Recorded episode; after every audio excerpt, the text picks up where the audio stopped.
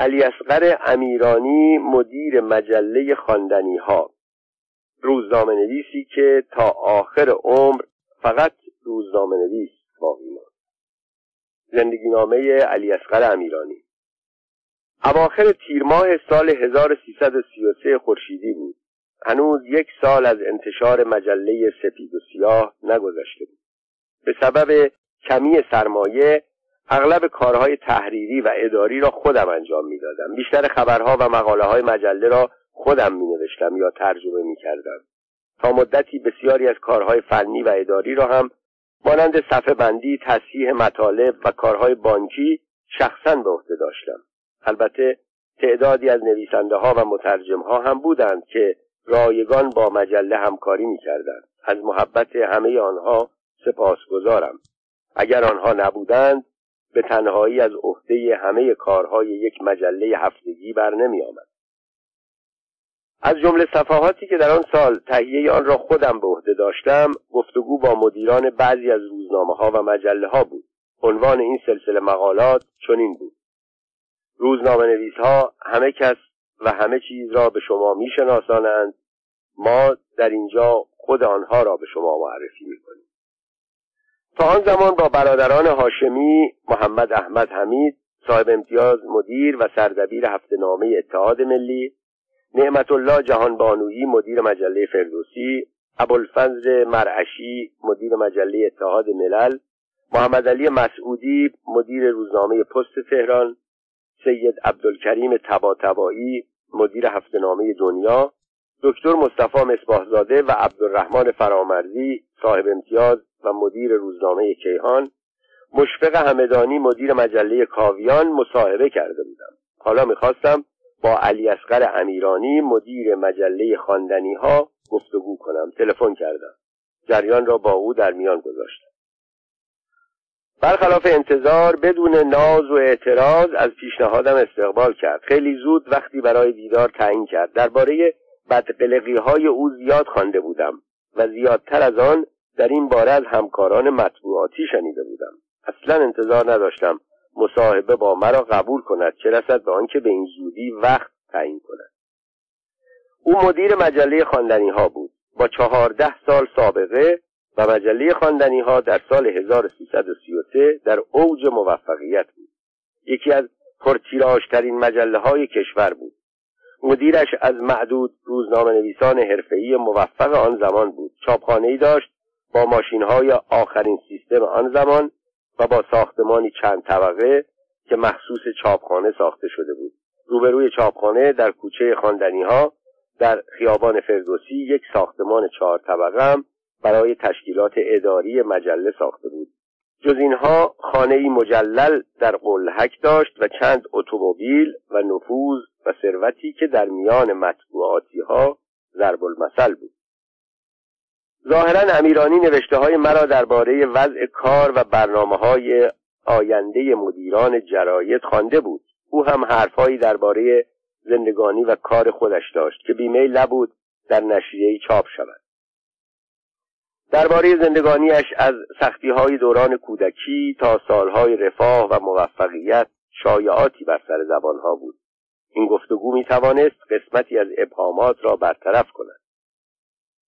در نخستین دیدار امیرانی سفره دل را نزد من گشود و خود را چنان که می‌خواست شناسان از دوران سختی کودکی و نوجوانیش و از موفقیت های زمان جوانی و دوران کمال داستانها گفت. آن روز دانستم که درباره هر کس و هر چیز عقیده خاص خودش را دارد که به هیچ وجه حاضر به تغییر آن نیست. به عنوان نمونه نخستین سخنی را که آن روز پس از دیدن من بر زبان آورد این بود. تا مجله ده سال از انتشارش نگذرد من آن را مجله نمی‌دانم و مدیرش را به عنوان مدیر مجله به رسمیت نمی‌شناسم. فکر کردم مجله سپید سیاه هنوز یک سال از انتشارش را پشت سر نگذاشته. بنابراین میبایست نه سال دیگر جان بکنم تا آقای امیرانی مرا به عنوان مدیر مجله به رسمیت بشناسد. مثل آن بود که این مدیر باهوش فکر مرا خواند چون بلافاصله از مجله و سبک ابتکاری آن برای آن روزگار به ویژه از روی جلدهای نقاشی نقطه چین آن تعریف کرد و به من تازه کار به عنوان یک روزنامه نویس با تجربه نصیحت کرد که همیشه در کارم ابتکار داشته باشم. او تا روز مطالب زیادی به ویژه نکته های تنز و کوتاهی را از مجله سپید و سیاه در مجله خواندنی ها نقل کرده بود و آن روز شاید برای آنکه مرا امیدوار کند از شروع سخت خود در زندگانی و مشکلات کار روزنامه‌نگاری برایم داستانها تعریف کرد که قسمتهایی از آن را در شماره چهل و نوع مجله سفید و سیاه مورخ سوم مرداد 1333 چاپ کردم. این نخستین بیوگرافی مفصل امیرانی بود که تا آن زمان در مطبوعات چاپ شده علی اصغر امیرانی در سال 1294 خورشیدی در شهر گروس کردستان به دنیا آمد. از وقتی خودش را شناخت به علت سختگیری های زن پدر زندگانیش با سختی و با محرومیت میگذشت. علی اصغر عشق زیادی به تحصیل داشت اما نمیگذاشتند به مکتب برود روزی پسر اموهایش را دید که با قابلمه های غذا آزم مکتبخانه هستند. بی اختیار دنبال آنها به راه افتاد. به مکتب رفت. مکتبدار گروس در آن زمان هم مکتب داشت هم دعانویس بود هم تبابت می‌کرد هم اختلافات مردم را حل و فصل می‌کرد و هم مردشور شهر بود. پس شخصیت ممتازی داشت. مکتبدار پس از کمی صحبت و پرسجو از وضع علی اصغر از فهم و هوش او خوشش آمد. دانست این پسر از سایر شاگردان مکتب تیزهوشتر است. آن روز او را در مکتب نگه داشت و برای پدرش پیغام فرستاد پسرت را مرتب به مکتب بفرست. او ترقی خواهد کرد. اما زن پدر مانع درس خواندن علی اصغر شد. علی اصغر که آن زمان ده سال داشت وقتی وضع را چنین دید خانه و خانواده و گروس را ترک کرد. اول به همدان رفت. سپس راهی تهران شد. او می‌خواست درس بخواند کار بکند. در زندگانی موفق شود. آینده ای را که مکتبدار مردشور گروس برایش پیش بینی کرده بود همیشه در گوش داشت. در تهران خانواده ای را راضی کرد در مقابل کار نیمه وقت در خانه خود به او محلی برای خوابیدن بدهند. آنها موافقت کردند که علی اصغر کوچک در پاشیرخانه به سر ببرد و همانجا بخوابد. علی اصغر حساب می‌کرد وقتی از نظر مسکن تأمین باشد برای پول نهار و شام و خرج مدرسه خواهد توانست در خارج از خانه کاری پیدا کند. تا مدتی هم چنین شد. یک روز سرد زمستان علی اصغر از خانه بیرون آمد. آن روز برف شدیدی میبارید. یافتن کار مشکل بود. در ضمن متوجه شد حتی یک شاهی هم پول در جیب ندارد. اگر کاری نکند باید سر بیشام زمین بگذارد. در این هنگام به آسمان نگاه کرد. دید بارش برف که از صبح زود شروع شده بود هر لحظه تندتر و تندتر می شود اول دچار وحشت شد. اما بعد از آن که کمی فکر کرد با خودش گفت اینها پول هستند که از آسمان می ریزند فقط باید جمعشان کرد. به خانه رفت به صاحب خانه گفت پارویتان را بدهید برف حیات و جلوی خانه را پاک کنم. صاحب خانه با خوشحالی پذیرفت. علی اصغر نخست برفای حیات را پاک کرد بعد جلوی خانه را پارو کرد. مسافتی از خانه دور شد. اول با صدای آهسته گفت برف پارو می‌کنیم بعد که کمی از خانه دور شد با صدای بلند گفت آی برف پارو می‌کنیم پس از چند بار تکرار دری باز شد. مردی او را برای پارو کردن برف به خانه دعوت کرد. ساعتی بعد علی اصغر با شکمی سیر و سی شاهی پول در جیب به منزل برگشت. او راه تازه‌ای برای به دست آوردن پول پیدا کرده بود. خوشبختانه برای علی اصغر امیرانی و ساکنان آن روزهای تهران آن سالها در تهران برف زیاد میبارید. چه شانسی برای علی اصغر نوجوان. آن زمستان توانست پول قابل توجهی پسنداز علی اصغر علاقه زیادی به تحصیل داشت. او که در گروس نتوانسته بود به مکتب خانه برود تصمیم گرفت هر طور هست در تهران درس بخواند. از غذا پس از مدتی زندگی در پاشیر آبنبار آن خانه قدیمی موفق شد در مقابل انجام خدماتی ساده در خانه ستوان یکم محمود خان اورامین زندگی کند. با اقامت در آنجا توانست روزها به مدرسه برود. در مقابل بزرگواری و گذشت این مرد نیکوکار وقتی امیرانی مجله خواندنی ها را منتشر کرد سرکار ستوان اورامین را که بازنشسته شده بود در مجلش به عنوان مدیر داخلی استخدام کرد. تحصیل خرج داشت. داشتن لباس فرم کفش و جوراب مرتب خرید کتاب خرید دفتر خرید قلم و دوات خرید مداد و مداد پاکن و مداد تراش و سایر لوازم تحصیل پول می‌خواد علی اصغر حالا وقت اضافی نداشت که در بیرون از مدرسه کار کند. پس شم اقتصادی خودش را به کار انداخت. تا بلکه در همان کلاس درس منبعی برای درآمد پیدا کند. به بچه عیانهایی که وقت و علاقه مشق نوشتن نداشتند پیشنهاد کرد در مقابل مبلغ مختصری مشق شبشان را بنویسند. مسئله های حسابشان را حل کنند اگر مایل باشد درسشان را روان کند. حتی اگر پایش افتاد به جای آنها کتک هم بخورد. به این ترتیب علی اصغر هم مخارج تحصیلیش را به دست می آورد و هم با کار مضاعف درسهایش را بهتر یاد می گرفت به طوری که هر سال شاگرد اول می شد. با این وضع علی اصغر دبستان را که در آن زمان شش کلاسه بود با موفقیت به پایان رساند. بعد تصمیم گرفت با همه مشکلاتی که در پیش رو داشت دبیرستان را هم بخواند. اما در آن سالها به علت کمبود مدارس در ایران راه یافتن به دبیرستانهای دولتی چیزی شبیه گذراندن کنکور دانشگاه در این سال و زمانه بود. اما فقط کسانی می توانستند به دبیرستان راه یابند که دارای نفوذ و پارتی و حامیان سرشناس باشند. علی اصغر برف پارو کن فاقد پارتی و نفوذ خانوادگی بود. اما این موانع او را ناامید نمی‌کرد. او در ده سالگی به سبب آنکه زن پدرش مانع شده بود به مکتب خانه برود یکه و تنها زادگاهش را رها کرد به تهران آمد تا درس بخواند. حالا در اینجا مسئولان مدرسه نمی توانستند مانع ادامه تحصیل او شوند. تصمیم گرفت هر طور شده در دبیرستان اسم نویسی کند مدت دو ماه علی اسقر هر روز صبح مدارک تحصیلیش را به دست می گرفت به دبیرستان شرف می رفت بچه هایی که در کنار او بودند با ارائه سفارشنامه ها و به کمک توصیه ها به درون مدرسه می رفتند اسمشان را می نوشتند اما وقتی نوبت به علی اصغر بی سفارش نامه می رسید او را از دبیرستان بیرون می انداختند آقا چند دفعه بگوییم جا نداریم. علی اصغر می رفت اما روز بعد اول وقت نخستین کسی بود که جلوی در دبیرستان حاضر می شد و در اول صف می در این زمان دکتر شمسدین جزایری نازم دبیرستان شرف بود. او بعدها در دوره بیستم از تهران به نمایندگی مجلس شورای ملی انتخاب شد.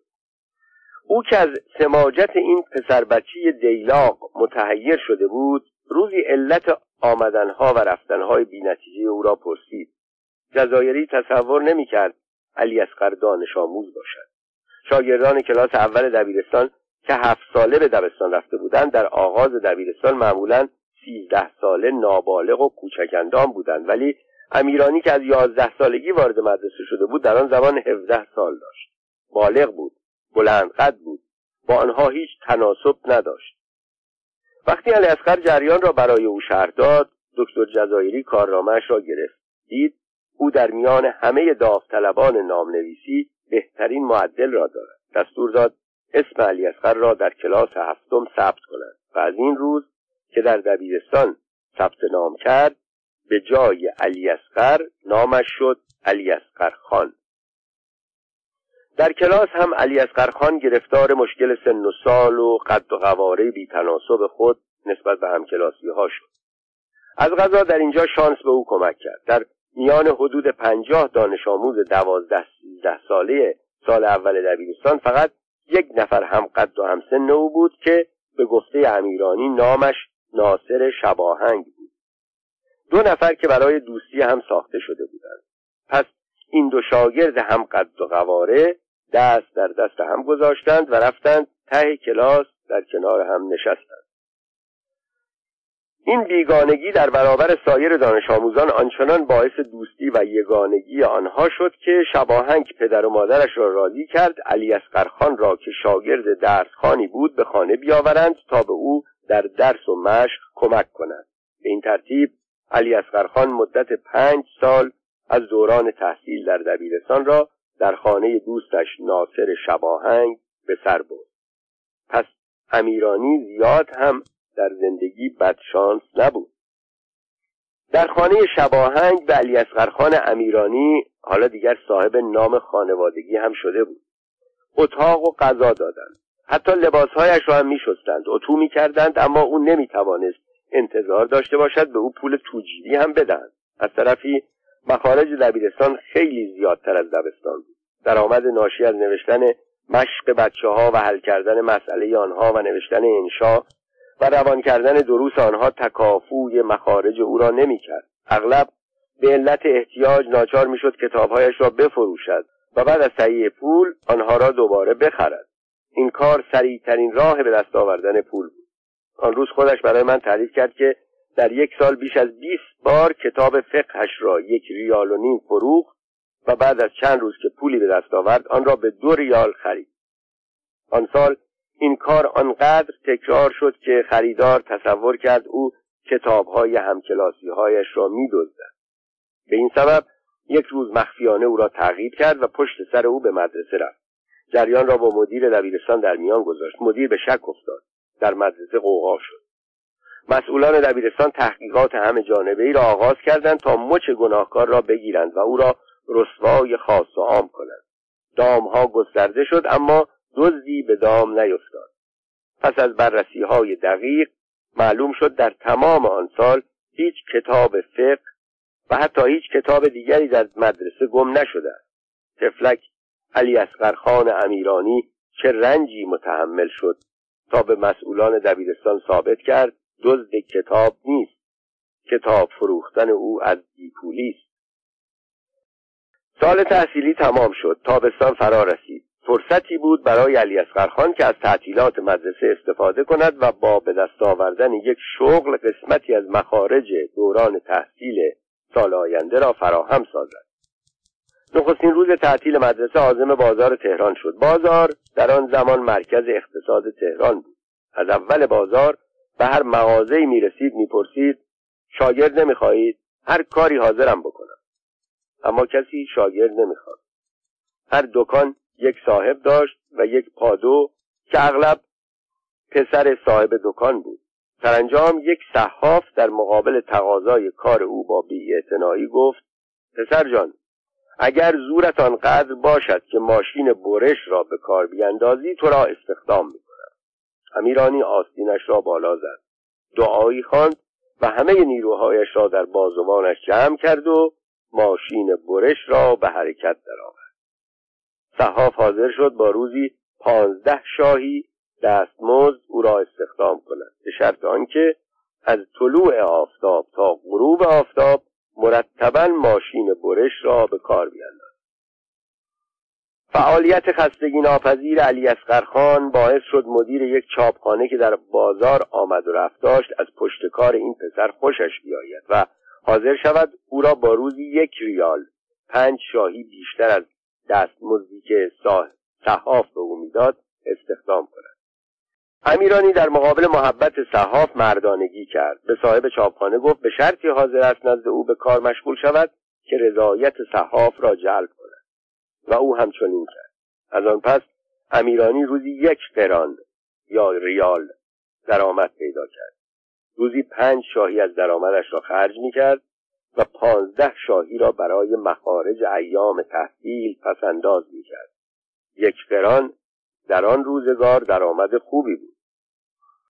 علی اصغر امیرانی که از پارو کردن به کار صحافی پرداخته بود و از آنجا به چاپخانه رفته بود به این فکر افتاد کاری پیدا کند که هم ارزش بیشتری داشته باشد و هم پول زیادتری به دست بیاورد. پیدا کردن چنین کاری در آن دوران محدودیت مشاغل بدون برنامه‌ریزی دقیق میسر نمی‌شد. یک روز علی خان از روی اتفاق چشمش به یک شماره روزنامه ایران باستان افتاد. برای یکی از مشترکین فرستاده شده بود. در آن سالها ایران باستان از روزنامه های مشهور و پرتیراژ کشور بود. همیشه اعلان می‌کرد که بیشترین تعداد مشترکان را در میان مطبوعات دارد. علی خان مشاهده کرد که این روزنامه برای هر یک از مشترکین شهری خود سه شاهی تمر می‌زند. با مراجعه به قسمت مشترکین روزنامه دانست که هفته نامه ایران باستان در تهران دویست مشترک دارد. یعنی هر هفته برای رساندن روزنامه به مشترکین سی ریال پول تمر می‌دهد. تازه مشترکین از دیر رسیدن روزنامه گله و شکایت دارند. به نظر علی اصغر این هم مانند برفی که در نوجوانیش دیده بود که از آسمان میبارد پولی بود که در زمین جریان داشت فقط میبایستی آن را جمع کرد. یک عامل دیگر که علی اصغرخان را تشویق می‌کرد دنبال این کار را بگیرد مسابقه قریب الوقوع دوچرخ سواری در تهران بود. او در میان همه ورزش ها عاشق دوچرخ سواری بود و آرزوی شرکت در این مسابقه را داشت. اما پول خریدن یا کرایه کردن دوچرخه را برای تمرین نداشت. یک روز صبح خودش را تر و تمیز کرد نوترین لباسش را پوشید به روزنامه ایران باستان رفت و تقاضای ملاقات آقای عبدالرحمن سیف آزاد مدیر روزنامه ایران باستان را کرد. سیف آزاد کوتوله ولی پر جنب و جوش مدیر یکی از مشهورترین و پرتیراژترین روزنامه های کشور در آن روزگار بود. اما چون خودش به همه کارها می رسید آنقدر گرفتار کار بود که وقت ملاقات با یک نوجوان بیکار را نداشت. ولی علی افقرخان کسی نبود که هر مانعی او را از رسیدن به هدف باز دارد. از این رو آنقدر در اتاق انتظار آقای مدیر نشست که وقتی سیف آزاد مشاهده کرد این جوان درازقد با وجود رفتن همه ارباب رجوع و حتی کارمندان روزنامه حاضر نیست آنجا را ترک کند او را به اتاق خودش برد و پرسید چه کار مهمی دارد که با وجود چند بار جواب گفتن حاضر نشده دفتر روزنامه را ترک کند.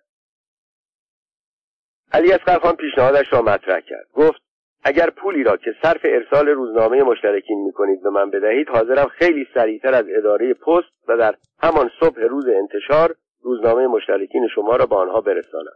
اینجا بود که سیف آزاد نتوانست جلوی خنده بی اختیارش را بگیرد. نگاهی به این جوان پرمدعا کرد. گفت اداره پست تهران با آن همه عرض و طول و پستچی های قد و نیم قد دو سه روز طول می‌دهد تا روزنامه های مشترکین ما را برساند. آن وقت تو جوان شهرستانی ادعا می‌کنی یک روزه روزنامه همه مشترکان را برسانی؟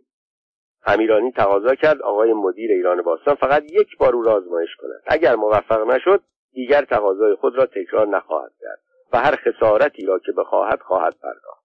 سیف آزاد روزنامه نویسی بود که در جوانی و در آغاز کار سختی کشیده بود. از این رو از پشت کار این جوان مبتکر خوشش آمد. راضی شد یک بار و خطاب به امیرانی چند بار تکرار کرد. فقط یک بار او را آزمایش کند. اگر موفق شد کار را ادامه خواهد داد وگرنه امیرانی همان روز اسم و نشانی همه مشترکان را گرفت و دو روز تمام شبانه روز وقت صرف کرد تا مسیر رسیدن به خانه ها و محل کار مشترکان را طوری ترتیب بدهد که با پیمودن کوتاهترین راه در سریعترین زمان روزنامه همگی را برساند. روزی که قرار بود ایران باستان منتشر شود صبح زود یک دوچرخه کرایه کرد به روزی پانزده ریال. روزنامه ها را به باربند دوچرخه بست و به سرعت رکاب زد. هنوز ساعت ده صبح نشده بود که روزنامه همه مشترکان به دستشان رسیده بود. وقتی جریان را به اطلاع سیف آزاد رساند او متعجب شد اما به هر مشترک تلفن کرد شنید که روزنامهش رسیده به این ترتیب امیرانی توانست با یک برنامه ریزی درست هم دوچرخه کرایه کند و تا ساعت ده کارش را انجام دهد و بقیه روز را هم به تمرین دوچرخه سواری بپردازد و گذشته از آن پانزده ریال هم استفاده بکند. امیرانی جوان مبتکری بود. مبتکرها دست از ابتکار بر نمیدارند. از این رو فکر کرد حال که برای رساندن روزنامه های مشترکان ایران باستان مسیری طولانی را در کوچه و خیابانهای تهران طی می کند چرا به روزنامه های دیگر مراجعه نکند و همین برنامه را با آنها اجرا نکند؟ به همه روزنامه های تهران مراجعه کرد. این بار به خاطر تجربه ای که داشت توانست به راحتی بیشتر مدیران جراید آن روزگار تهران را راضی کند که روزنامه های مشترکان خود را به او بدهند. به این ترتیب علی اصغر امیرانی توانست درآمدش را به چند برابر برساند و از این را نخستین مرکوب خود را که یک دوچرخه هرکولس بود خریداری کرد.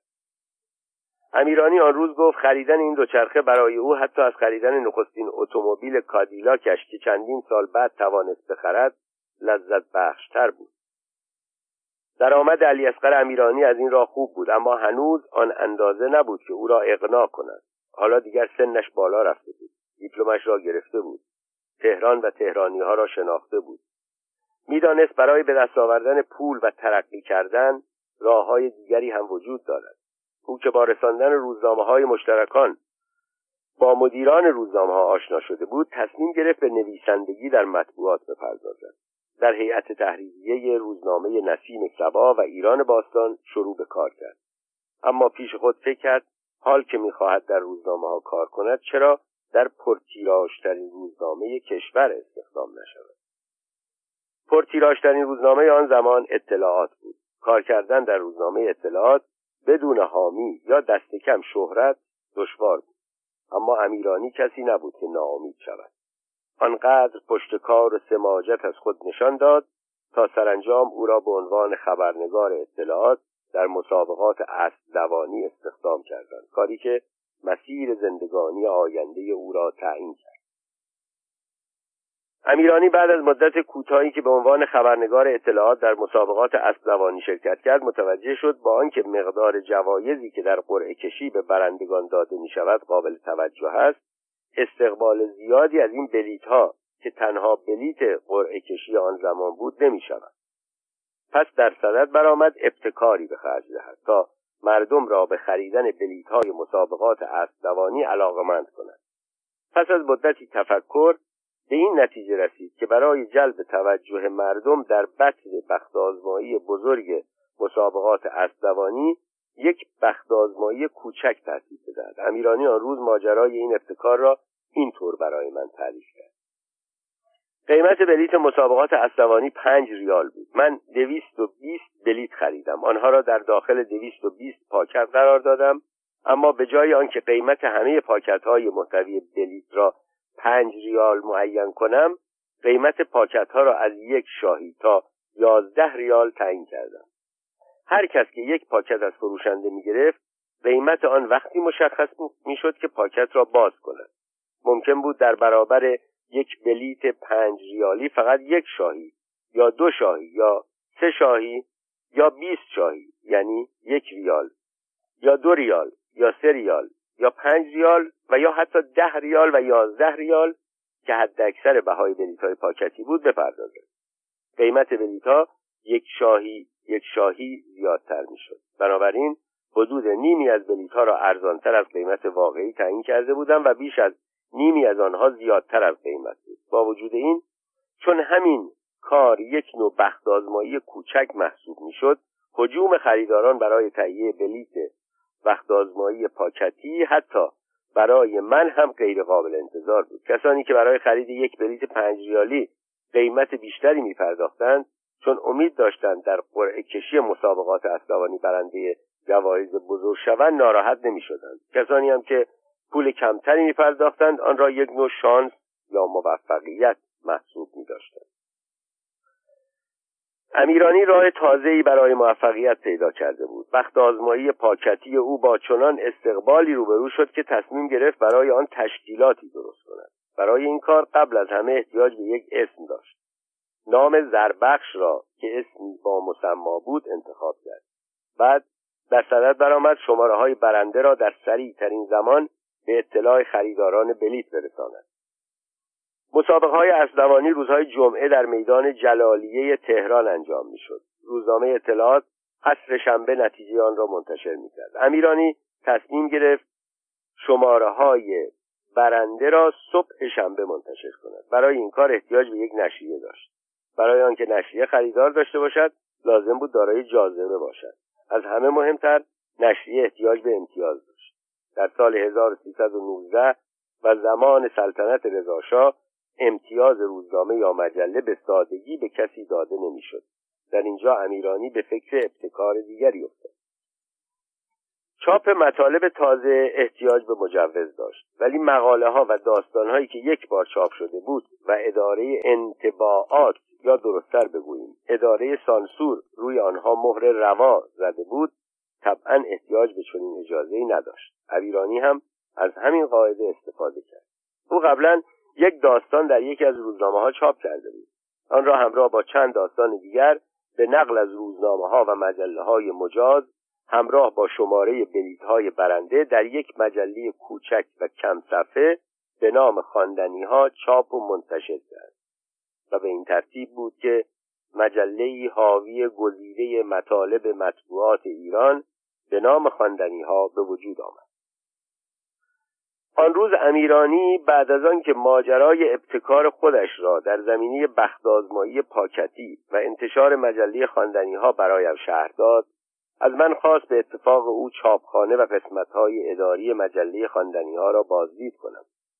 او بعد از شرح دوران سخت کودکی و نوجوانی خود می‌خواست به من نشان بدهد در اثر سعی و کوشش و ابتکار به چه موفقیت هایی دست یافتم. اول مرا به ساختمان چهار طبقه چاپخانه برد. ماشین های چاپ خواندنی ها همه از نوع هایدلبرگ آلمان بودند که مدرنترین ماشین های چاپ مسطح آن زمان محسوب می شدند بعد مرا به ساختمان اداری مجله خواندنی ها برد.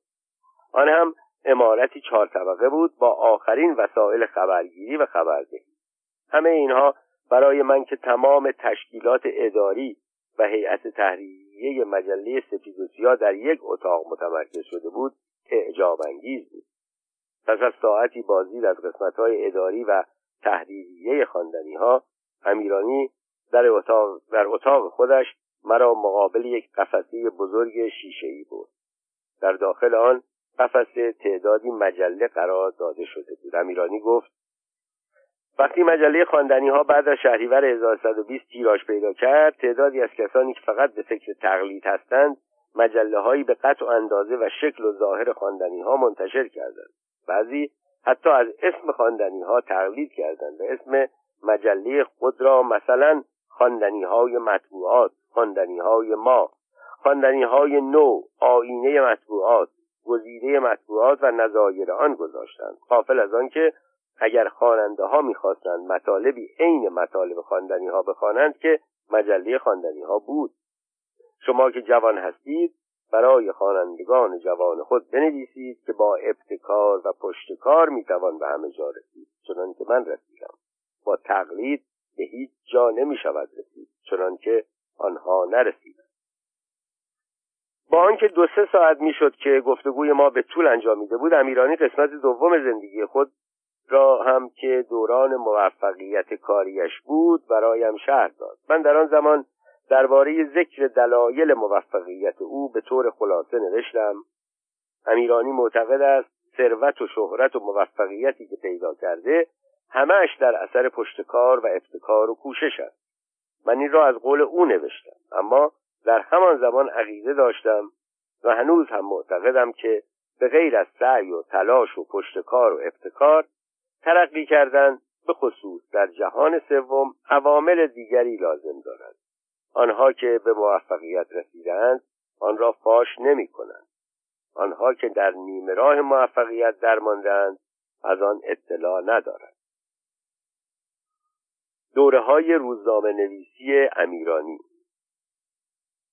علی اسقر امیرانی یکی از روزنامه نویس های موفق دوران خودش بود. او تا آخر به هیچ کاری جز روزنامه نویسی نپرداخت. بزرگترین عشق زندگیش در آغاز انتشار یک مجله خواندنی بعدها نوشتن مقاله های انتقادی بود. جز اینها هیچ نوع جاه طلبی نداشت. تنها آرزویش این بود که تا آخر عمر روزنامه نویس باقی بماند. امیرانی روزنامه نویسی را می‌توان گفت از پادویی در مطبوعات شروع کرد. رساندن روزنامه های مشترکان در آغاز کار. بعد به خاطر چاپ شماره های برنده بلیت های مسابقات اسدوانی به روزنامه نویسی کشانده شد و خواندنی ها را منتشر کرد. بعضی از کسانی که درباره کار و زندگی امیرانی مطالعه کردند عقیده داشتند. اگر وقایع شهریور 1120 پیش نمی آمد او موفق نمی‌شد. مجله خواندنی پرتیراژ و با نفوذ مانند خواندنی های بعد از شهریور را منتشر کند مجلهاش تا آخر همان مجله کوچک و کم تیراژ باقی میماند. این فرض در صورتی قابل قبول است که شخص با روحیه امیرانی آشنایی نداشته باشد وگرنه امیرانی با ابتکار و پشتکاری که داشت در هر شرایطی می‌توانست در کارش موفق شود. روزنامه نویسی امیرانی را طی سی و هشت سال کار به سه دوره می‌توان قسمت کرد. دوره اول از شهریور ماه 1120 تا 28 مرداد 1132 در این دوره علی اصغر امیرانی یک روزنامه نویس حرفه‌ای بود. او مانند همه روزنامه نویس های حرفه‌ای جز به تیراژ مجله و توسعه تشکیلات آن به چیزی نمیاندیشید. چنان که قبلا نوشته شد امیرانی مجله خواندنی ها را در شهریور 1319 منتشر کرد. ولی با توجه به آنکه مطبوعات سانسور شده ایران قبل از شهریور 1120 جاذبه ای نداشتند آن چند شماره کم مطلب و بیرمق را باید شماره های صفر خواندنی ها محسوب داشت. دوران آزادی بعد از شهریور 1120 مدت دوازده سال به طول انجامید. این طولانی ترین دوران آزادی است که مطبوعات ایران در طول حیات 150 ساله خیش به خود دیدند. امیرانی از این دوره حد اکثر استفاده را برای توسعه و رونق خواندنی ها کرد اما نه به عنوان نویسنده که هنوز در این کار ضعیف بود و فقط اطلاعیه ها و آگهی های مجله را می نوشت بلکه با انتخاب مناسب مطالب. او در آغاز کار همچنان به بلیت های بختازمایی پاکتی علاقه داشت. در این سالها در شناسنامه مجله می نوشت زربخش یگان صاحب امتیاز و مبتکر بختازمایی پاکتی و هزار شانسی در ایران و ناشر خواندنی ها بانوی بعدها دیدنی ها را هم به آن اضافه کرد. ادامه مد مؤسس علی اصغر امیرانی. به طوری که از این نوشته معلوم می شود از نظر امیرانی زربخش ناشر مجله خواندنی ها بود و نه خواندنی ها صاحب بنگاه زربخش. در این دوره امیرانی کاملا به شعار آنچه خوبان همه دارند تو تنها داری که برای خواندنی ها انتخاب کرده بود وفادار ماند. روی جلد مجله دارای کادری به رنگ آبی بود که اسامی همه روزنامه ها و مجله های آن زمان در ستاره هایی چاپ شده بود و نام خواندنی ها با شعار مخصوصش در هلال ماه به چشم می‌خورد. و عکسی متناسب با یکی از مقالات در پایین صفحه. او مهمترین خبرها بهترین مقاله ها و جالبترین گزارش ها و داستان ها را از تمام روزنامه ها و مجله های کشور اعم از چپ و راست و میانه رو چاپ می‌کرد. و چون هر روز بر تعداد روزنامه ها و مجله ها افزوده می‌شد و علاقمندان نمی توانستند همه نشریه ها را بخرند امیرانی با انتشار خواندنی ها تا حدی نیاز آنها را از مطالعه همه جراید رفع می‌کرد. امیرانی به عنوان یک روزنامه نویس حرفهای سعی می‌کرد تا حد امکان مطالب مجله را بیطرفانه انتخاب کند. گرچه مخالفان او تمایلات دست راستیش را به عنوان بهانه‌ای برای انتقاد از او به کار میبردند. با وجود این خواننده های خواندنی ها همیشه می توانستند خبرها و مقاله های از روزنامه های دست چپی وابسته به حزب توده ایران مانند مردم رهبر زفر آژیر و روزنامه های دست راستی مانند رد امروز ارگان حزب اراده ملی سید یادیر تباتبایی صدای ایران صادق سرمد و هور علی جواهر کلام و همچنین نشریات ملی آن زمان مانند ایران ما جهانگیر تفضلی نبرد خسرو اقبال و داریای حسن ارسنجانی را در خواندنی ها بخوانند البته بدون آنکه مطالب نشریات بیطرف مانند اطلاعات عباس مسعودی کیهان دکتر مصباحزاده و امید ابوالقاسم امینی و دیگر نشریات را از یاد ببرید از زمان حوادث آذربایجان و دوران نخست وزیری سپه رزمارا و دولت ملی دکتر محمد مصدق در عالم روزنامه نگاری ایران تحولی به وجود آمد. تعدادی از روزنامه ها و مجله های پرتیراژ بعد از شهریور تعطیل شدند و روزنامه ها و مجله های جدیدی جای آنها را گرفتند. آزادی بیشتر مطبوعات در زمان دکتر مصدق باعث شد مبارزه گروه های سیاسی حادتر شود و کار جنگ احزاب و مطبوعات بالا بگیرد. امیرانی از این دوره هم حد اکثر استفاده را کرد و باز با حربه بیطرفی و با چاپ مطالبی از روزنامه های دست چپی شهباز رحیم نامور به سوی آینده محمود جزندی نشریات ملی باختر امروز دکتر حسین فاطمی شاهد دکتر مظفر بقایی در پانویس شاهد بعدها به گروه مخالفان دکتر مصدق پیوست. ادامه مد و نیروی سوم خلیل ملکی و نشریات مخالف دکتر مصدق مانند آتش سید مهدی میرشرافی داد امیدی نوری به کار روزنامه نویسی حرفه‌ای ادامه داد او با آنکه دوست نزدیک سپه بود زاهدی بود در تمام نیمه اول سال 1132 که اوج فعالیت های مخالف سلشگر زاهدی بود به طور علنی در خواندنی ها از او طرفداری نمی‌کرد. امیرانی حتی در تیر ماه 1132 یک ماه قبل از 28 مرداد برای آنکه در پاسخ به اتهام درباری بودن خود نشان بدهد که وابستگی خاصی با دربار ندارد در مقالاتی با عنوان اسرار مهمی از وقایع سی تیر 1331 که تاکنون فاش نشده نگارش علی اصغر امیرانی از نوشته های استثنایی به قلم خود او در آن زمان است. به اشرف پهلوی و ملکه مادر حمله کرد. جالبترین کار ژورنالیستی امیرانی در این دوره انتخاب مطالب شماره مسلسل 923 خواندنی ها مورخ سهشنبه 27 مرداد 1332 بود. آن هم از مطبوعات دیگر و نه از قول خواندنی ها به این شهر. روز یکشنبه 25 مرداد 1332 از صبح زود رادیو تهران هر چند دقیقه یک بار تکرار می کرد توجه فرمایید توجه فرمایید. ساعت هفت صبح اعلامیه مهم دولت به اطلاع شما می‌رسد. در ساعت هفت صبح اعلامیه دولت به این شهر منتشر شد که از ساعت یازده و نیم شب یک کودتای نظامی و وسیله افسران و افراد گارد شاهنشاهی به مرحله اجرا گذاشته شد. مقارن ساعت یک و نیم بعد از نیمه شب چند نفر از افسران گارد شاهنشاهی با کمک عدهای سرباز مسلح به سرپرستی سرهنگ نصیری به منزل نخست وزیر رفته و به عنوان آنکه می‌خواهند نامهای بدهند قصد اشغال خانه را داشته می‌خواستند با در دست گرفتن مراکز حساس پایتخت یک کودتای نظامی علیه دولت انجام دهند. ولی این توطعه قبل از حصول نتیجه فاش گردید در روزهای 25 و 26 و 27 و 28 مرداد وضع خیابانهای تهران چنین بود. در دو روز اول همه خیابانها در اختیار مخالفان شاه بود. در روز سوم اغلب خیابانها به صورت صحنه زد و خورد بین مخالفان و موافقان شاه درآمد. در روز چهارم وضع دگرگون شد. از صبح 28 مرداد به تدریج مخالفان شاه خیابانها را ترک کردند و از ظهر به بعد شهر به دست طرفداران شاه و نظامیان افتاد.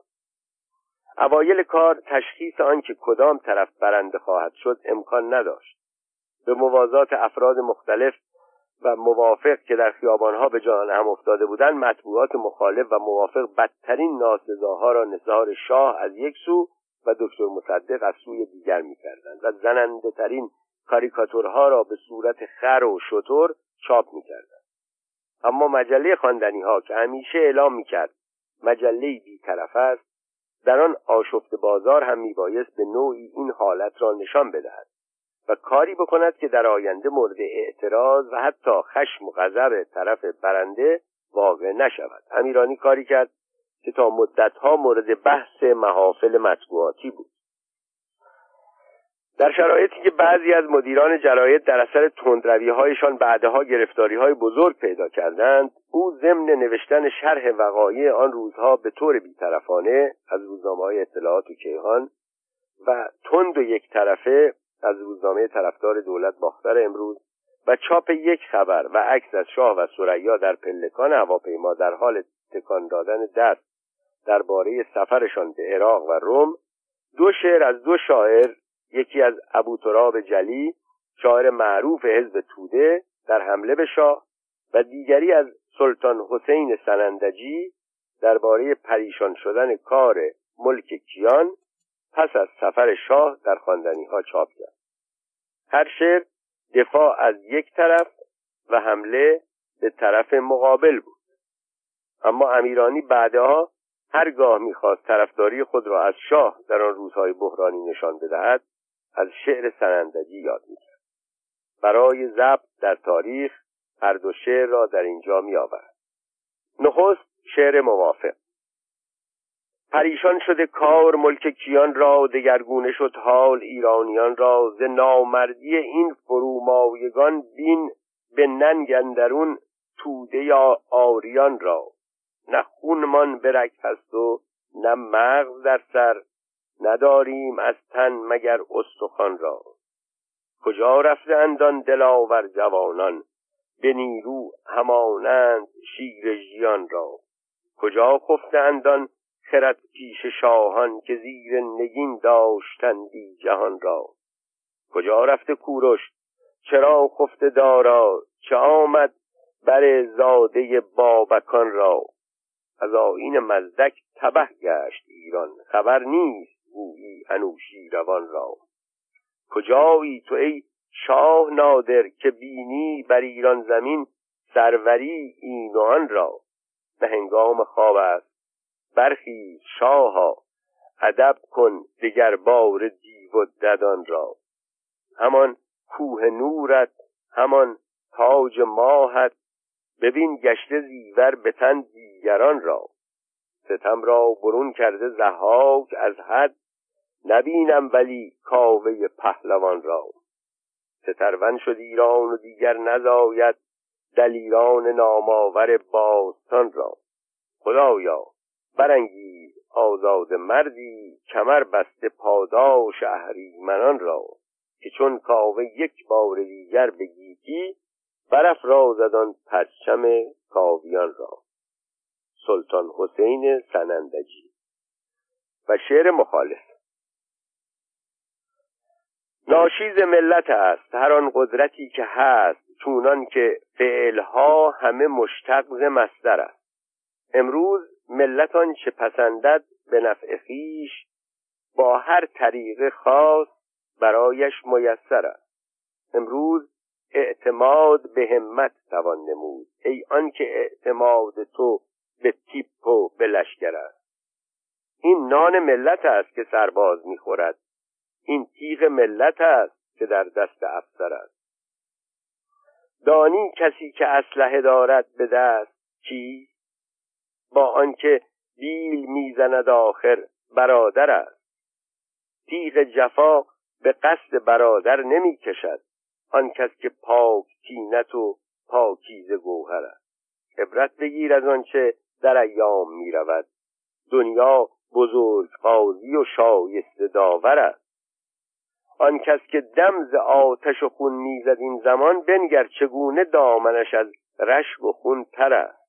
آنان که صلح و سلم ملل را به هم زدند احوالشان پریشتر از زلف دلبر است.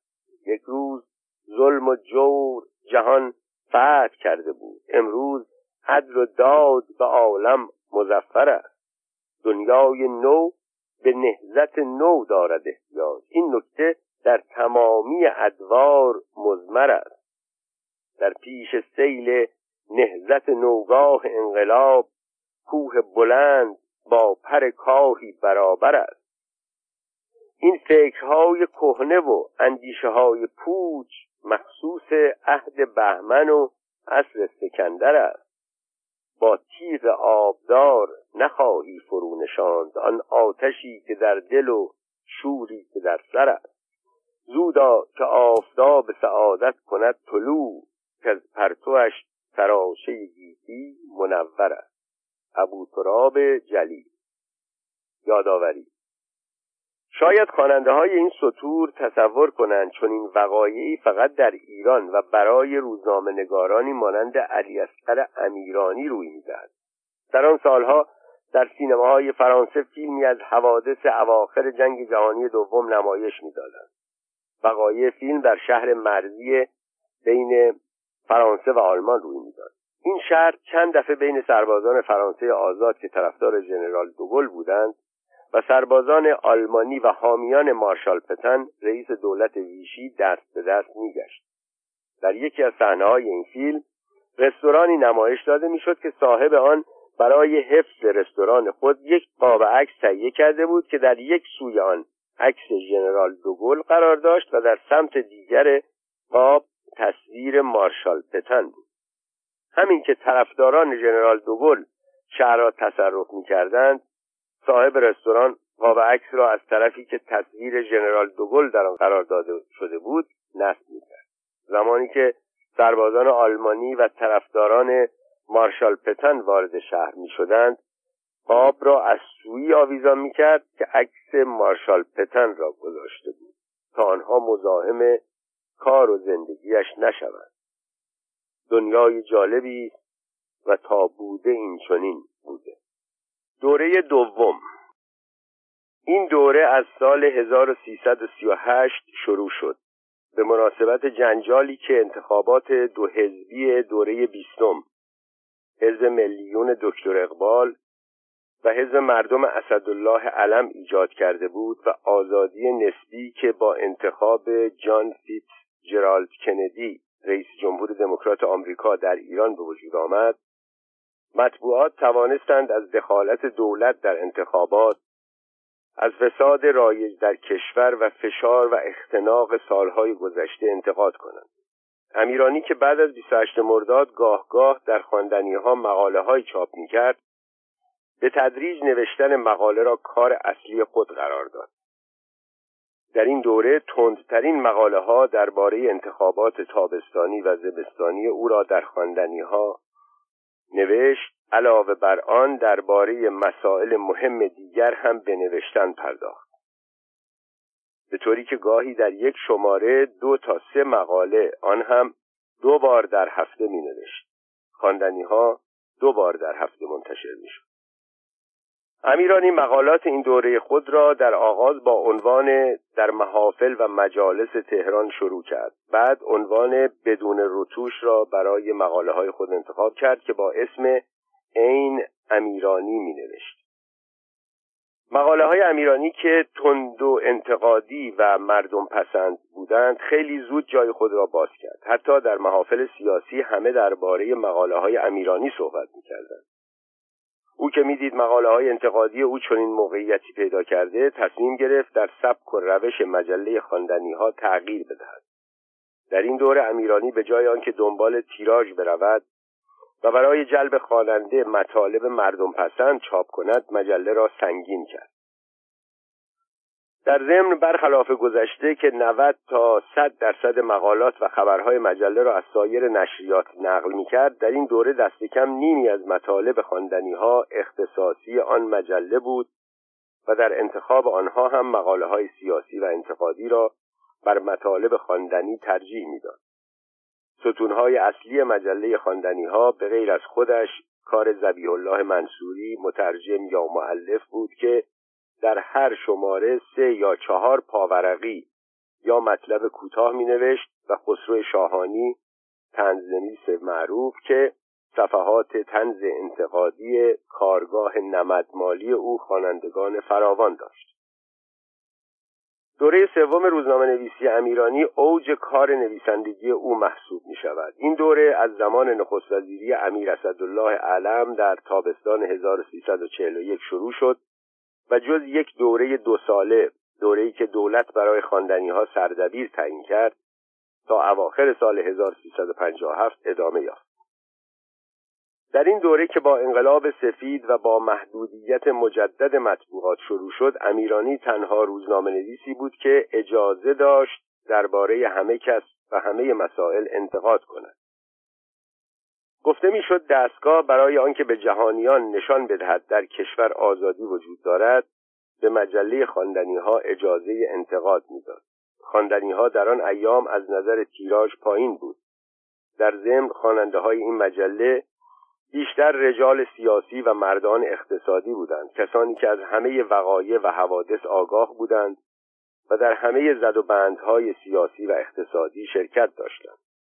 بنابراین مقاله های انتقادی امیرانی در آنها تأثیر نداشت. این در حالی بود که کوچکترین انتقاد در نشریه هایی که تیراژ زیاد و خواننده های جوان داشتند باعث سانسور مقاله و خبر و اعتراض شدید دستگاه می‌شد. امیرانی که می‌دید اثر یک مقاله کوبنده از هزارها نسخه تیراژ بیشتر است سعی کرد از فرصت به دست آمده بهترین استفاده را بکند و به این ترتیب بود که در آن زمان به صورت بانفوذترین روزنامه نویس کشور درآمد. او در این دوره روش خاصی درباره مسائل سیاسی داشت. همین که احساس می‌کرد یک رجل سیاسی مغضوب شده یا ستاره اقبالش در حال افول است شدیدترین حملات را علیه او در خواندنی ها شروع می‌کرد. امیرانی از این کار دو نتیجه می‌گرفت. یکی آنکه سقوط آن شخص را به حساب خود و مقاله هایش میگذاشت. دیگر آنکه به رجالی که مصدر کار بودند نشان می‌داد وقتی از جایگاه رفیع خود سقوط کردند به چنین سرنوشتی دچار خواهند شد. در اثر این راه و روش بود که در این دوره مجله خواندنی های کوچک از نظر قطع و کم تیراژ و کم صفحه از روزنامه های پرتیراژ و پرصفحه و پرآگهی اطلاعات و کیهان با کهکشانی از مجلات و نشریه های رنگارنگ به زبانهای فارسی و فرانسوی و انگلیسی و عربی و شاید اردو که برای کودکان و نوجوانان و پسران و دختران و جوانان و پیرمردان بیدندان و پیرزنان یائسه منتشر می‌شد پرنفوذتر شده بود. سبک نگارش امیرانی و اصطلاحات او. امیرانی از دوره دوم روزنامه نگاری سبک خاصی در نگارش انتخاب کرد که در دوره سوم آن را تکمیل کرد. از آن گذشته اصطلاحات و شعرهایی در مقالات خود به کار می برد که در اثر تکرار به صورت ضرب المثل در آمده بود. شعرهایی که امیرانی انتخاب می کرد از شاعران متقدم ایران به ویژه از مولوی بود.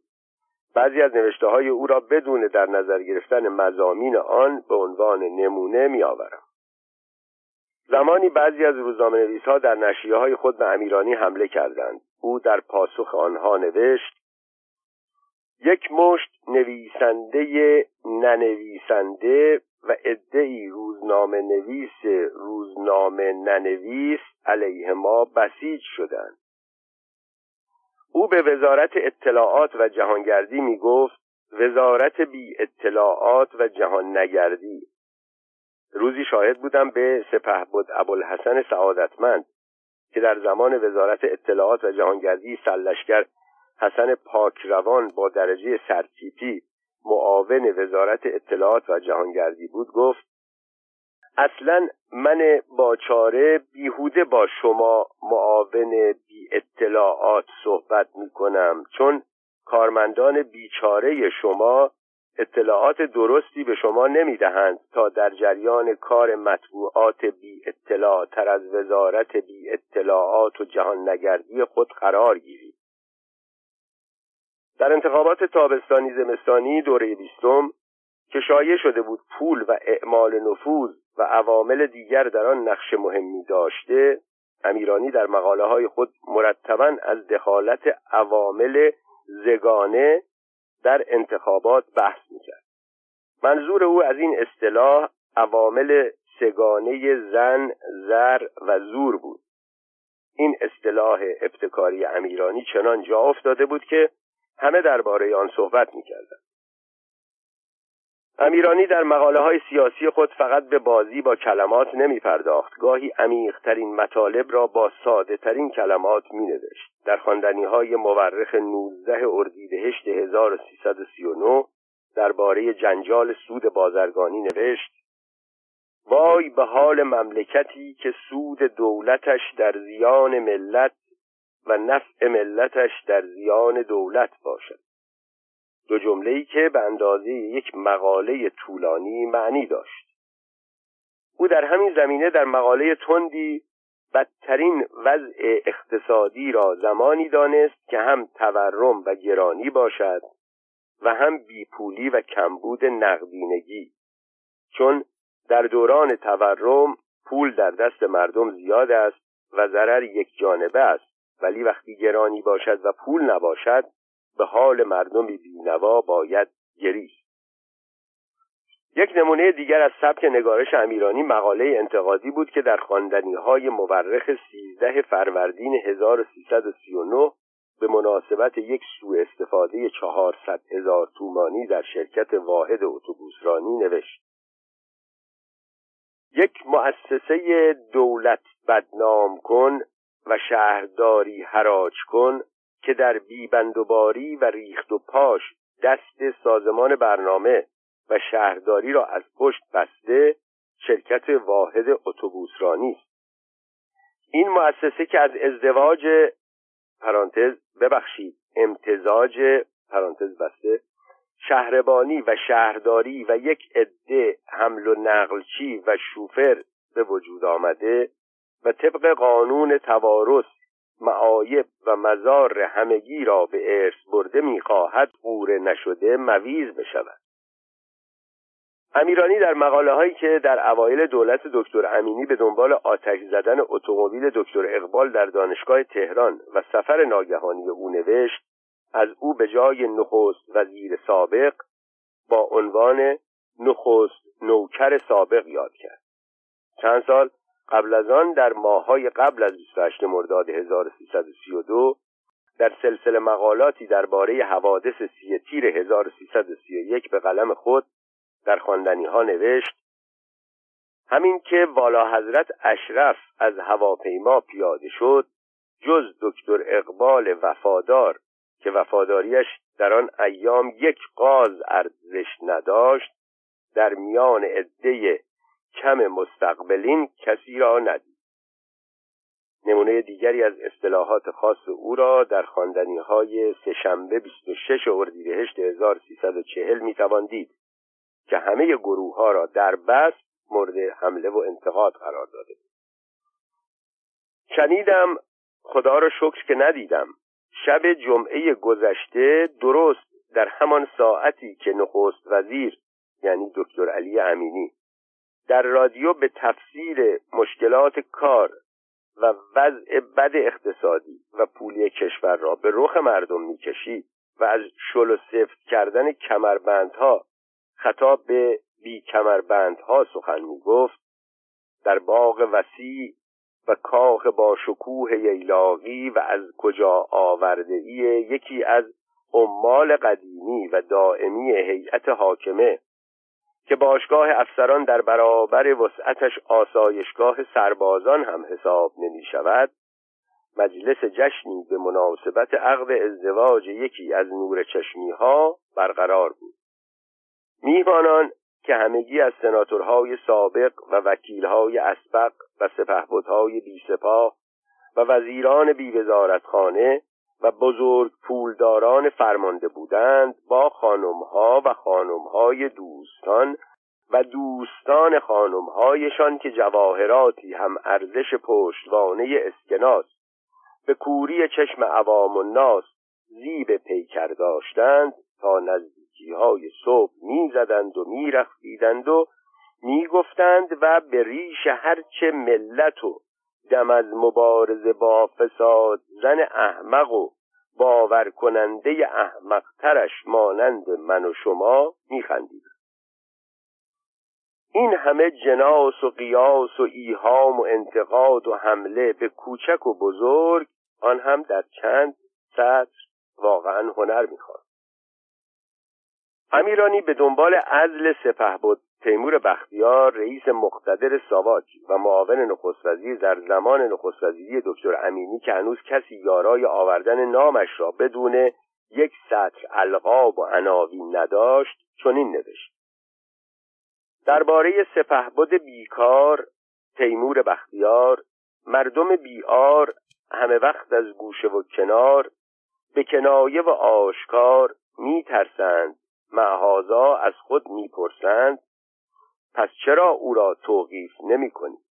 و در ادامه آن نوشت می‌گویند در تمام دوران حکومتهای اعلا و اقبال و شریف مامی و حتی زاهدی قدرت در اختیار بختیار بود و اسم بدنامیش از آن آنها ضمنا به ایهامی که در مورد کلمه یا اسم قدرت به کار برده توجه فرمایید.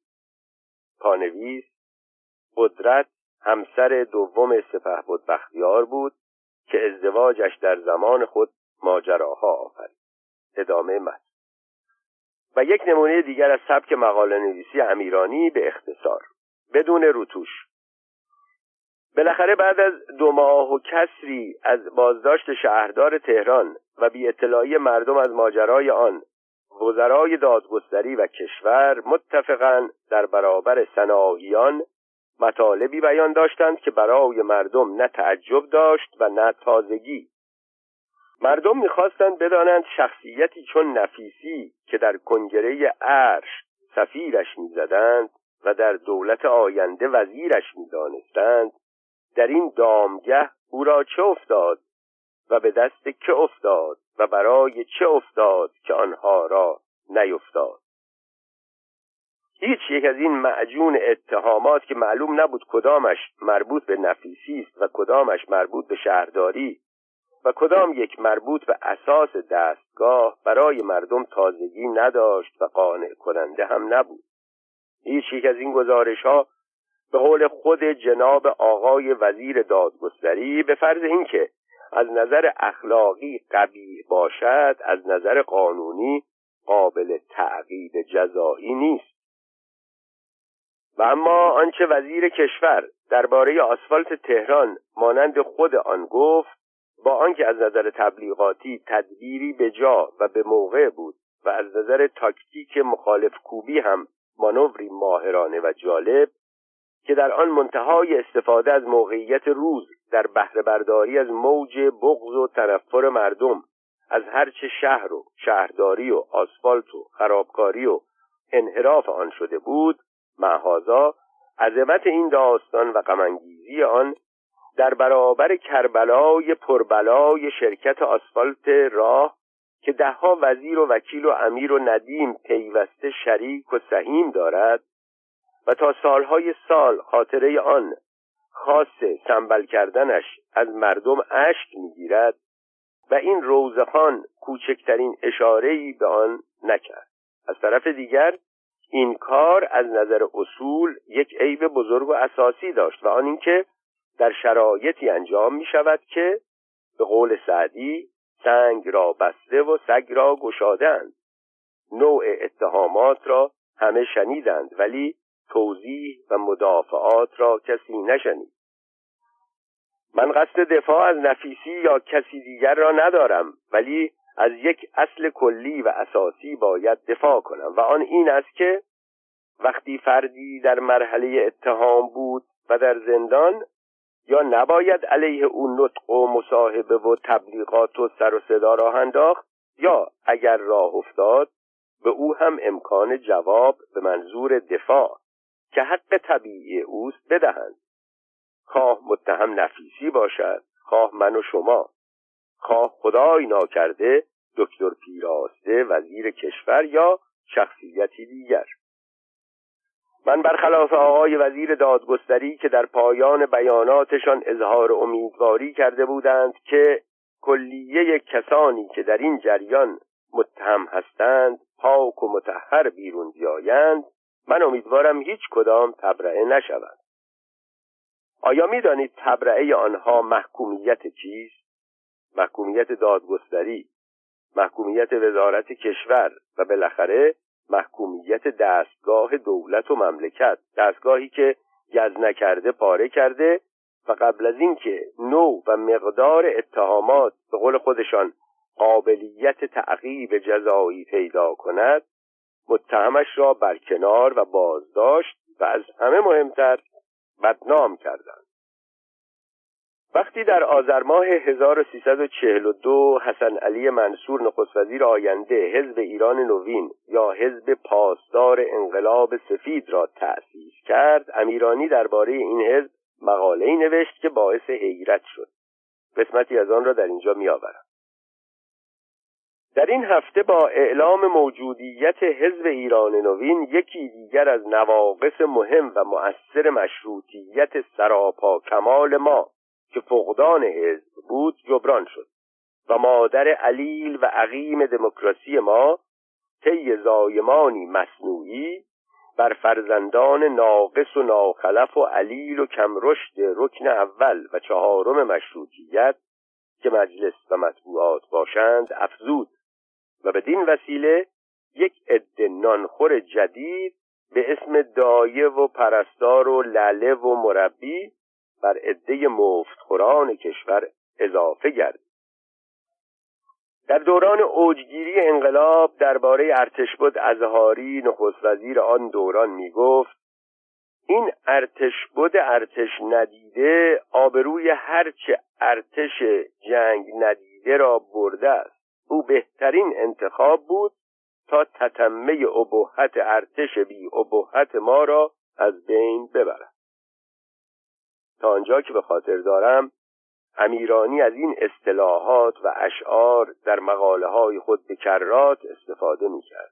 او در مقایسه خود با بعضی از روزنامه نویسان خودش را شمشیرزن و دیگران را دفزن می نامید. با اشاره به شعر منتصب به لطفلی خان زند و با اشاره به آقا محمد خان قاجار. یارب ستدی تو تاج از همچون منی دادی به مخنسی نه مردی نه زنی. از گردش روزگار معلومم شد پیش تو چه دف زنی چه شمشیر زنی. پشه کی داند که این باغ از کیست؟ در بهاران زاد و مرگش دردی است. من گنگ خواب دیده و عالم تمام کر. من عاجزم ز گفتن و خلق از شنیدنش. مرا از شکستن چنان آر ناید که از ناکسان خواستن مومیایی. خدا نگیردشان دست روز رستاخیز که دست ما نگرفتند و می‌توانستند. برای مردم این مملکت چه فرق کند کسی نجات دهد یا کسی که غرق کند؟ به دیوانگی ماند این داوری. می‌گویم و از عهدهاش آیم برون. بیهوده سخن بدین درازی یکی داستان است پر آب چشم. همانا فرستر زین کار دارم. و در مورد کسانی که قبل از 28 مرداد علیه شاه مقاله نوشته بودند با یادآوری مقاله هایشان این شعر را می نوشت بگفتم من این نکته تا شهریار بداند سخن گفتن نابکار. امیرانی با نفوذترین روزنامه نویس در یک دوره نفوذ امیرانی به حدی رسیده بود که دولت و دستگاه ناچار بودند در تصمیم گیری های خود عکس عمل امیرانی را در نظر بگیرند. جالب اینجاست که این وضع در زمانی بود که امیرانی حتی زحمت رفتن به دفتر کارش در خیابان فردوسی را هم به خود نمی‌داد و کارهای مجله را با تلفن و وسایل مخابراتی و ارتباطی دیگر که در خانهاش واقع در قلحک انباشته بود انجام می‌داد. علی اصغر امیرانی قلم عبدالرحمن فرامرزی زین العابدین رهنما و حسن صدر را نداشت. گرچه بعدها سبک خاص نویسندگیش مورد قبول عامه قرار گرفت. دارای تشکیلات وسیع اداری روزنامه های اطلاعات و کیهان عباس مسعودی و دکتر مصطفی مصباحزاده نبود. هرگز محبوبیت علی اکبر دهخدا را پیدا نکرد. معلومات ملک و بهار و ابوالقاسم پاینده را نداشت. دارای زیرکی سیاسی و بند و بست های نهانی جهانگیر تفضلی حسن ارسنجانی و علی دشتی نبود. ثروت لطف الله ترقی و امیدی نوری را نداشت. از بیپروایی و از گستاخی سید مهدی میرشرافی و عباس شاهنده در او اثری دیده نمی‌شد. از شجاعت محمد مسعود و عباس خلیلی هم بی بهره بود. با این همه طی سی و هشت سالی که از 1319 تا 1357 خورشیدی به کار روزنامه نویسی اشتغال داشت دست کم مدت 20 سال آن به طور مسلم با نفوذترین روزنامه نویس کشور بود. امیرانی در مجله خواندنی ها دو شماره در هفته و در هر شماره یک تا سه مقاله کوتاه متوسط و بلند می نوشت امیرانی در این مقاله ها در همه زمینه ها از مسائل ساده نظیر چراغ راهنمای چهارراهها و خطکشی خیابانها و مسائل مهم مانند بودجه کشور یا سیاست واردات و صادرات نطخهای نماینده های مجلس یا کارهای وزیران بحث می کرد و با قلم تند و تیزش همه را مورد حمله و انتقاد قرار می طرز نگارشی که همراه با نکته ها و سجع و قافیه بود به دل خواننده ها می در این دوره بسیاری از وزیران و رجال مؤثر آرزو داشتند امیرانی از آنها تقاضایی کند تا با میل و رغبت انجام دهند. امیرانی هرگز نه برای خودش چیزی می‌خواست و نه برای دوستان و آشنایانش. او فقط دلش به این خوش بود که رجال مملکت از او حساب می‌برند و او می‌تواند با نوشتههایش جلوی کارهای خلاف دولتیان را بگیرد. در اینجا چند نمونه از کارهای امیرانی را میآورم. در یک زمان برنامه دو روز تعطیل در هفته با تعطیل روزهای پنج شنبه در سازمانهایی مانند شرکت ملی نفت و سازمان برنامه و وزارت فرهنگ و هنر شروع شد و در حال فراگیر شدن در تمام وزارتخانه ها بود که ناگهان امیرانی با آن به مخالفت پرداخت.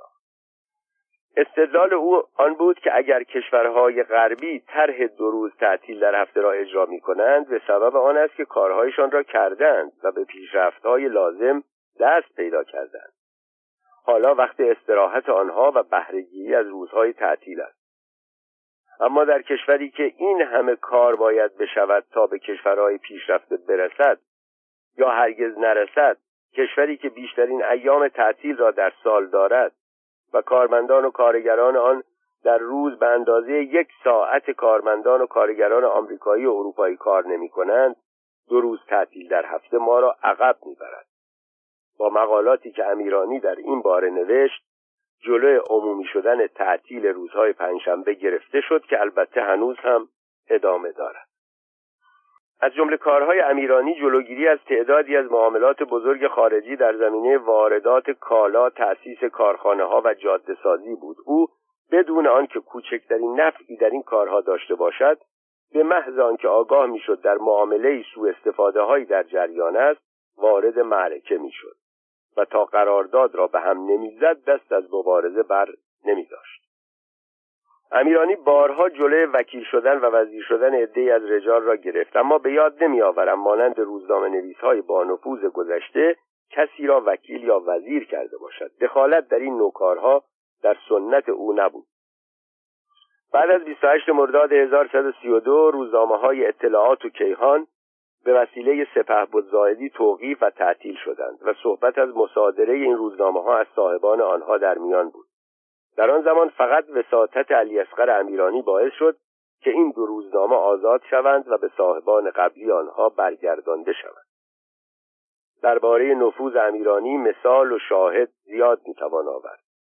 یک نمونه از آنها که خود شاهد بودم مراسم ازدواج پسر بزرگ او فرید امیرانی بود.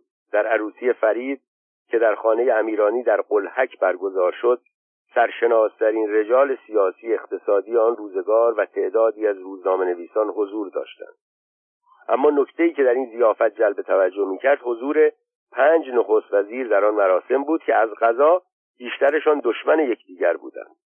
سپهبد فضل الله زاهدی اولین نخست وزیر بعد از 28 مرداد دکتر منوچهر اقبال مهندس جعفر شریف مامی دکتر علی امینی و بالاخره امیر اسدالله علم نخست وزیر وقت در کنار هم به چشم میخوردند ضمنا حسن علی منصور رئیس کانون مترقی و نامزد نخست وزیری آینده هم حضور داشت. اجتماع پنج نخست وزیر در حقیقت شش تن. در یک محل چیزی بود که فقط در مراسم درباری سابقه داشت اما آن شب در خانه علی اصغر امیرانی امکان پذیر شده بود.